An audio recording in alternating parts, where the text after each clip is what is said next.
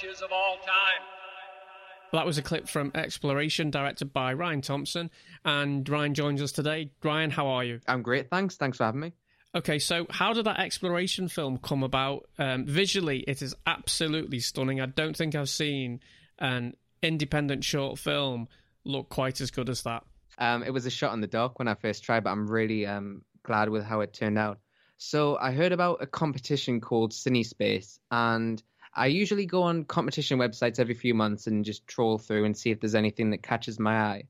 And when I saw this, I always like competitions that are quite broad stroke in terms of criteria that the filmmaker needs to adhere to.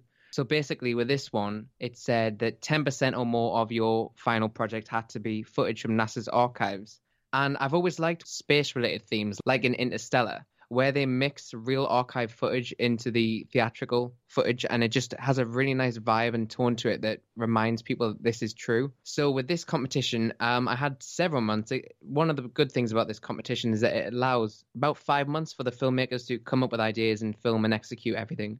So at that point in time, I was I just bought a new camera and I just thought, right, let's just start filming these really nice shots of um, the sky and of people. I wanted it to feel like a, sort of compilation that would sort of play at the beginning or an end of a documentary where it feels like an amass of things as a summation of of humanity and and space and exploration. So that mixed with the archive footage, I think, helped with a tone that wasn't narrative, but it, it helps give a sense of what the film was about. And unfortunately, last year it didn't make it to the final stage, but then this year I was able to resubmit it and it got through to the finals, which I was over the moon with, no pun intended.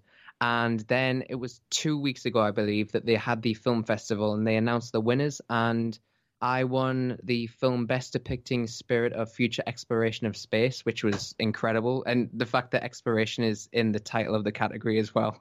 I know Film Riot featured it. I mean, I'm so grateful for Film Riot showing it. I didn't think when I tweeted it to Ryan Connolly that anything would happen. And I didn't know either until I watched that episode, because obviously I, I watched their episodes anyway. And w- on that morning when I saw that episode, and obviously it's at the end when he has his um, choice of the week and when I saw that, it was just a really weird feeling. Then I looked at the video and the views had spiked so much. Um, and that's all thanks to them having that. And there was also this company called Lens Distortions, whose product I used in there for. They do really great lens flares, and I used that all the way through exploration. And so I reached out to them and, and showed it to them as well, and they loved it so much that they often showcase it as a, a project that's used their products. Um, and then they also did an interview with me as well, and that definitely helped um, spike views as well. So I'm, I'm grateful to everyone that's sort of helped get exploration out there. And it was a, a complete departure from your other stuff because stuff you're more known for is horror. Like you've won contests with Bloody Cuts with their challenge when you did it, um, the film Playtime, which I know um, got really good reception and it was received really well. And then you know if you just have a look on your channel, you can see there's there's obviously you're more into horror than you are with sci-fi. Or did you just find doing sci-fi was more of a challenge because are you more comfortable doing horror and you like to sort of challenge yourself? I am, yeah, I am definitely more comfortable with horror, and it's it. I wouldn't say guilty pleasure, but it is a guilty pleasure when making horror because it's something that I like to hark back to. No matter how many times I've done some sort of element, I like to redo it in a slightly different way. And actually, um, one of my horror ones was featured on um, Film Riot as well, which was excellent because that was the first time I'd, I'd been on their show. Um, but with exploration, I definitely think it's always nice to try a different genre, whether it's music videos or commercials or something like this. And not just the fact that it was, you know, science fiction or science fact, but the fact that it was a different medium and format as well with that sort of documentary style.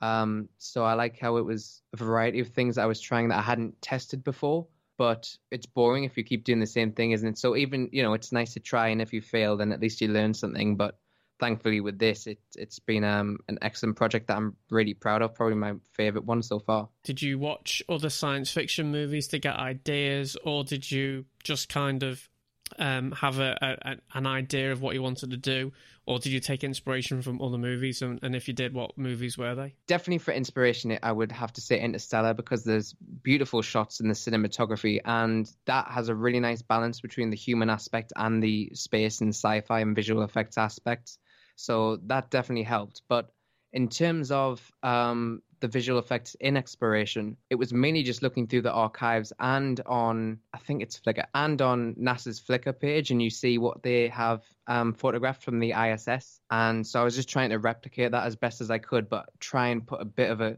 a sort of glossy Hollywood look on top of that to make it a bit more awe inspiring. And did you have any sort of uh, did you learn anything by making exploration that you mightn't have learned by making your other stuff? I think with each project you definitely learned something. Um, I mean, with this one, it was how difficult compositing can be, especially with space elements. Um, but I'd say broad stroke, it's probably the same as any project, no matter what the genre. It's still technical aspects that you learn from, so it doesn't really matter what the film itself is. It's just if it's, you know, new technical aspects that you have to tackle, are you going to learn from it and use them in, in future projects or are you going to avoid them in the future? And I think with this, it was probably beneficial in most ways. I don't think there's anything that I would avoid doing or regret doing. So, would you like to do more sci fi or do you just want to do more film altogether as a whole? I would I would say both. Um, I definitely do like sci-fi, and harking back to horror before, even though I do a lot of horror now, I wouldn't, I can't see myself in the future being a horror director, quote unquote. Um, I really like so many genres, even comedy. I'd like to, you know, handle or, or tackle each genre at some point. So definitely sci-fi again. Um, I think it's it's one of the um, broader genres to expand within. What have you got coming up next, and what projects have you got on the go? Currently, I'm doing a lot of freelance visual effects work, so I haven't often got time to work on my own projects, but I have recently been able to pick up the camera again. So I've just shot a project which I'm not going to release till next Halloween, but at least that's done and it was interesting because that again was a different style and that it was all one shot point of view which I've never tried before. And I've also just started filming last week a new project which I hope to release in April which is I would describe it as a sci-fi horror thriller that sort of harks back to the 80s and Spielberg and and has a really different tone to what I'm used to even just in the camera work as well. Now, a lot of your films, from what I can see, they're not really dialogue heavy. Is there a reason for that? Yeah, I mean, I'm definitely so far visual director, and I think I do like the idea that you can tell stories without the need of dialogue. But the thing is, a lot of my favorite films are very dialogue heavy and character driven, and I would like to do stuff like that. I think in the past, the main reason is because the actors are usually just friends and family, and so one, they either can't act they can act you know physically but in terms of dialogue it's a different story. And also with you know northern accents or Geordie accents um it's a different thing especially when a lot of mine are set in America. But definitely I, I do want to do more dialogue and and work with more actors and have character based and driven narratives instead of just visual pieces which could potentially just be like music videos or commercials instead of actual shorts. Do you have a crew that you work with? Do you have different people? Do you have like a a director of photography? Do you have someone works a sound, or do you just work? Are you like a, a, a one man band? Yeah, I mean, so far I am a one man band. Um, I have been since I started. Really, um, it's getting stressful now, especially when the equipment gets heavy and it's. You know, it, when I do go to dialogue, I'm gonna have to have someone there because I can't um, operate the camera and do that. So I would love to have that. I guess it's finding someone in Newcastle. Um, I'm sure there are people. I just need to reach out. But I am also a control freak, and I do like that I handle every aspect so far. It's just it's not feasible in the in the foreseeable future. However, there is one person that I enjoy working with, um, Benjamin Squires, who composed both Pulse, which was the neo noir car short that you like, and Exploration. He did an incredible job in both of them. And Exploration, everyone loves the music that he composed for that and and you know I often get comments asking about the music because he's just so talented. What do you need for this film that you're going to be doing in LA? Are you going to be looking to hire people over there or are you going to be looking to take people with you and, and do it and um and and have you got a like a production schedule plan and how long you're going to be there and have you got a producer to kind of help you with all this stuff overall, it is. I mean, I'm going to handle it the same way. I'm basically the majority of parts. However, I, I, will need a sound recorder on set for the dialogue scenes. Um, but I will still like to be behind camera. The only other crew member that I can think of right now that I would need would be a makeup artist for this one. So I'm I have contacts of ones out there, so that would be you know really handy and beneficial, and hopefully we can get um a great price as well.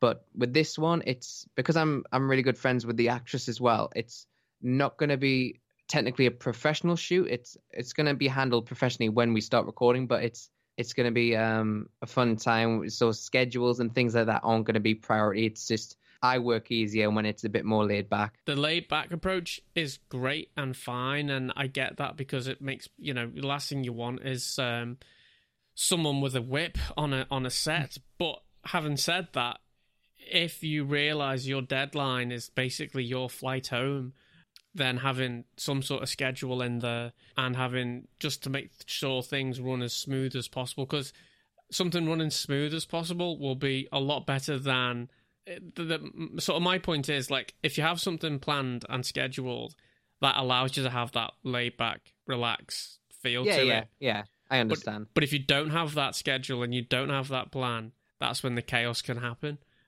but you know it's it's however it's whatever works that's the, the, the, best way to to to sum it up and you know it sounds like it'll be an incredible shoot and i would reach out to local filmmakers who, who may be listening to this um, and say, you know, if you want to work on uh, a film with me, you know, this is what I'm looking for. And I need a makeup artist. I need a sound recorder, and you know, it's look up the body of work that I've got behind me and you know, and and I'm sure you'll get people who will be like, "That sounds incredible." But I, I mean, hell, if you said, "Do you want to come?" I'd be on that plane like tomorrow. um, but I can't record sound. I'm the worst person to record sound. I'd prefer to, I, I would forget to press record, like I nearly did on this podcast. And the flights are probably all, all come out of my pocket as well, so I'll have to try and keep people on a minimum. And I only fly business. Uh, I can't be. I can't do economy. Um, you, have you ever thought about using Kickstarter to fund anything? I have. I mean, I, I have done it before, and it didn't go very well. Um, which turned out perfect anyway for for that situation. The thing I don't like about Kickstarter is I I'm quite quiet on social media, and I like to keep my um shorts quite secret. And with Kickstarter, I don't think it's fair to do that to anyone that would, you know, potentially help finance it. You know, it, it's nice as you know, someone who you know I've helped out Kickstarters as well. Mm. It's nice for productions and films and, and short films to you know explain the the narrative not fully, but just um basically from start to finish in a very rough um sense. Mm. And I don't like the idea of doing that very much. Um, one thing that really does annoy me, and I've done this myself, um, but it still annoys me, is when a short film. But the thing with a short film is it's basically one scene from a film. That's the way I kind of look at it. It's that that's that's all it's to be treated. Don't treat it as a long movie condensed down into two minutes or whatever. It's just mm. like a short sequence. And then you'll see people going, when's a trailer coming out? And you think, well, if I put a trailer out, it's going to be boring because I don't want to show you all the best bits and it's short anyway. Now, I did a trailer for um, a few projects that I worked on purely because people were asking for them, saying, "Oh, when can we see some shots?" And it was like, okay, well, I'll cut together something, and you know, you can make it, you know, visually interesting. But for a short film, I would just rather, you know, have a title and and that's it. I don't need to see a trailer yeah, for yeah, yeah. a a short film. With regards to Kickstarter, um, um, Andrew Kadikian, who was on here the other week, um, mm-hmm he's very secretive about what he does with um, his movies, and uh, but it's about finding that balance between being secretive enough for someone to still trust you to say, "Well, I'll give you some money." I think what would work for you is you've a number of films that have won contests. You've had films featured on Film Riot, which is you know one of the biggest uh, indie film channels out at the moment. So that way straight away gives you authority. So you could easily do a Kickstarter that was, hey, you know, I'm making this film and I'm not going to tell you anything about the plot, but this is what I'm looking to do. You could say that. This is what I'm looking to I do. know. I, th- I think it's more of the fairness that I was looking at because, you know, as an investor, I think you'd like to know, or even just as an audience member, you'd like to know to be excited. Um, but I understand completely where you're coming from, and that you know if that's what happens, then that's incredible. Um, I, I think with the gift, yeah, if with the gift, I might have to. I mean, it's it's the budget so far in my head is quite high, so I think I, I haven't got a choice. Have you got a title for it? Can you tell say a title? Can you title, give us anything? Titles are, titles are always the last thing I come up with. You know what? Titles are usually the first thing I come up with, and I'm like, really. Sometimes it depends. Like, I can get an idea or a title in my head and think, hmm, what could that be about? And oh, then, right, that's cool. yeah. I mean, but- I, yeah, I used to, I used to have a notepad where I, I just came up with titles and I wrote them down, and I could always like go in there. when do you know you've got a great title? Usually, it's just when it feels right. Like if I think that word in my head, do I get the visuals of the short, or do I get visuals of something else? And I think you know things like pulse and exploration. Pulse was a difficult one. I'm a fan of one word titles. I think, you know, like Interstellar, that's a great title. I remember when Yeah, when you is. when I heard that title though, I thought Chris Nolan's doing a sci-fi film, and I honestly thought sounds like it's going to be like some '60s kind of like space station, like James Bond type thing. Yeah, I- yeah, I know what you mean. It does sound like that, but now when you look at it and like on the the Blu-ray cover or something, it really fits with the tone of the film. I think the word. definitely. And then like Inception, you know, like like what's that all Yeah. about? It, like the title should question what it is. Like, that's what I He's think. great with titles. His films. Yeah, the Prestige, Memento. Memento. I'm still waiting for the title for the new Star Wars movie, and I don't think they've got one. I think that like I think there's about 50 writers in a writers' room, and they're just like they're all putting Yeah. them together, and Disney are going, no, no, no, no. By this time, with the Star Wars, what was it called, the Force Awakens, Yeah, yeah. we had the title for that like way by now. And we had also a tiny teaser when it was like that 30 second or a minute long teaser. We had that by now. Do you think with the whole title thing, they're doing, you know, what the originals did? You know, what um, was it the the episode five, episode six when they were filming, but they had a fake title to not, you know, ruin hype? Yeah, yeah. Well, no, they uh, originally uh, Return of the Jedi was called Revenge of the Jedi, and it wasn't until the last minute when George Lucas went, uh, actually, a Jedi's like peaceful, so they wouldn't have, they wouldn't. Revenge isn't in their nature, so they changed it to Return of the Jedi.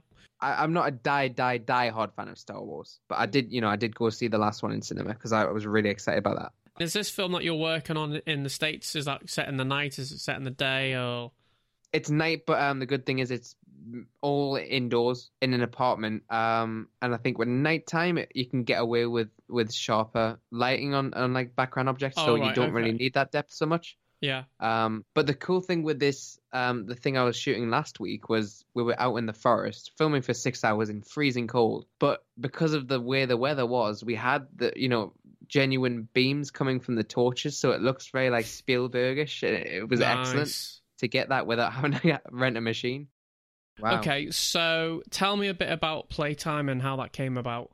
Um, so with Playtime, Bloody Cuts were running a competition called the Who's There Challenge, and it was to create a, I believe it was a three-minute horror short, and that was the only criteria. So it was excellent to have a, a competition that, that was that broad and open for the um, filmmaker to just be creative.